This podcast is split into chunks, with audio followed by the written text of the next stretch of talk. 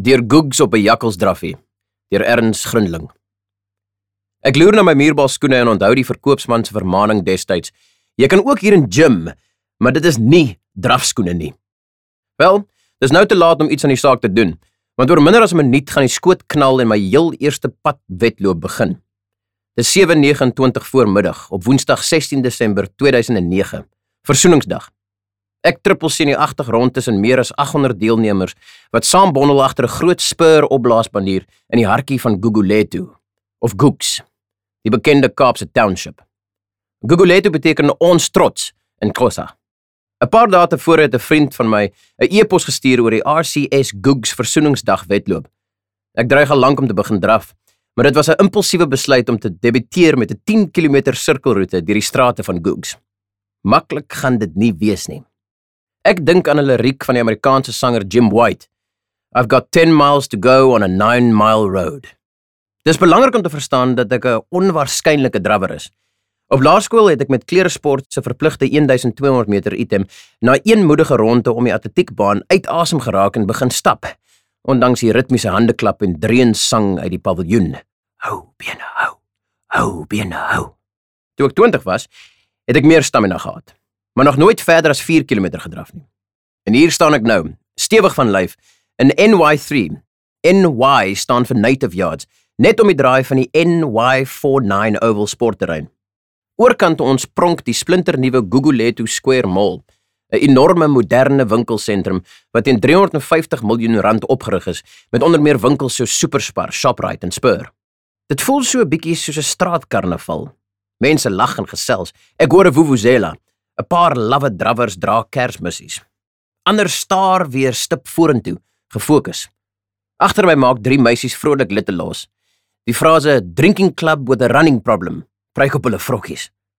Ek dink aan gisterand se ete en die paar black labels, alles onder die vaandel van carbo loading. Die skoot knal. Hou bene hou. Ek het nie juis 'n strategie nie. Gelukkig het 'n vriendin gisterand op die ingewing van die oomblik besluit om ook te kom hardloop. Sy het al 'n paar 10 km wedlope agter die blad. "Gee jy die pas aan?" sê ek. "Ek sal probeer bly bly." Na 'n paar honderd meter begin die massa drawers uitsprei. Tafelberg is deur links.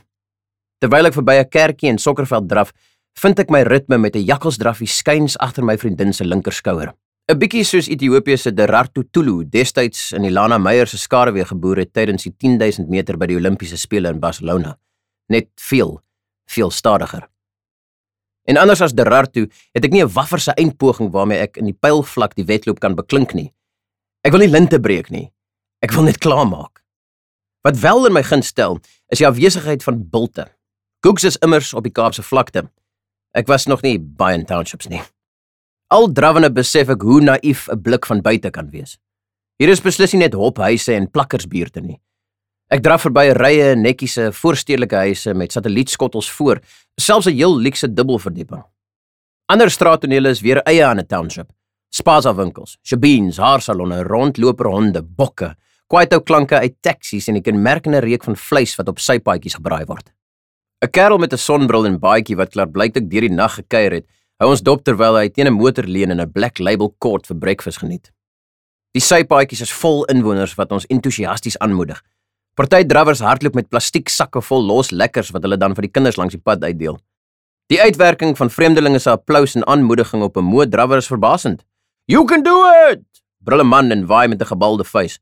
Ek voel onmiddellik beter en versnel die pas so effens. It's all in the mind. Go for it. Don't give up. roep iemand anders. Ayoba! gil 'n kleuter. Iewers in die skare hoor ek selfs Viva Jacob Zuma. Maar by die 2 km merk voel dit met eens asof ek cricketbeenskitte aan het. Hoekom het ek nie behoorlike drafskoene gekoop nie? My heupe begin pyn en ek sweet soos iemand wat gijslaar gehou word in 'n sonna. Die somerson byt al en is nog nie eers 8uur in die oggend nie. Ek stoot aan met 'n skuifeldraffie en 'n gepynigde uitdrukking op my gesig soos toe my ma my as kind 'n lepel melk of magnesia ingejaag het. Waar is daai eerste waterpunt? Ek verkyk my aan die ander drawers se gemak. Lede van die atletiekklub Top Form hardloop in 'n bondel. Drie van hulle blaas op 'n vuvuzela. E-, ek kan skaars asemhaal. Ek is te moeg om 'n woord uit te kry en verwonder my aan my vriendin wat om elke draai die beamptes opgewek groet met "Thank you Mr Marshall." Ons draf verby 'n monument. Sewe granietkonstruksies wat elkeen 'n kind uitbeeld. Dit is ter nagedagtenis aan die Gugulethu 7. Sewe jong aktiviste wat op 3 Maart 1986 hier naby deur die polisie doodgeskiet is. Wie sou toe kon dink dat ons almal maar net meer as 2 dekades later hier saam in vrede sal kan draf in Gugs. Die eerste waterpunt. So end ander kan die 3 km merk kom tot my redding. Ons stap terwyl ons die water drink en skakel dan weer moeisaam oor na 'n draffie. Ek probeer om nie te dink aan die 7 km wat nog voor lê nie. Ons draf nou in 'n armer deel waar die plakkershuise lomp en dig op mekaar staan. Later draf ons verby 'n begrafplaas wat lyk asof dit geen einde het nie. Ek sukkel. Tyd vir 'n mantra. Iets om in my gedagtes te herhaal terwyl ek tree vir tree voorwaarts beer.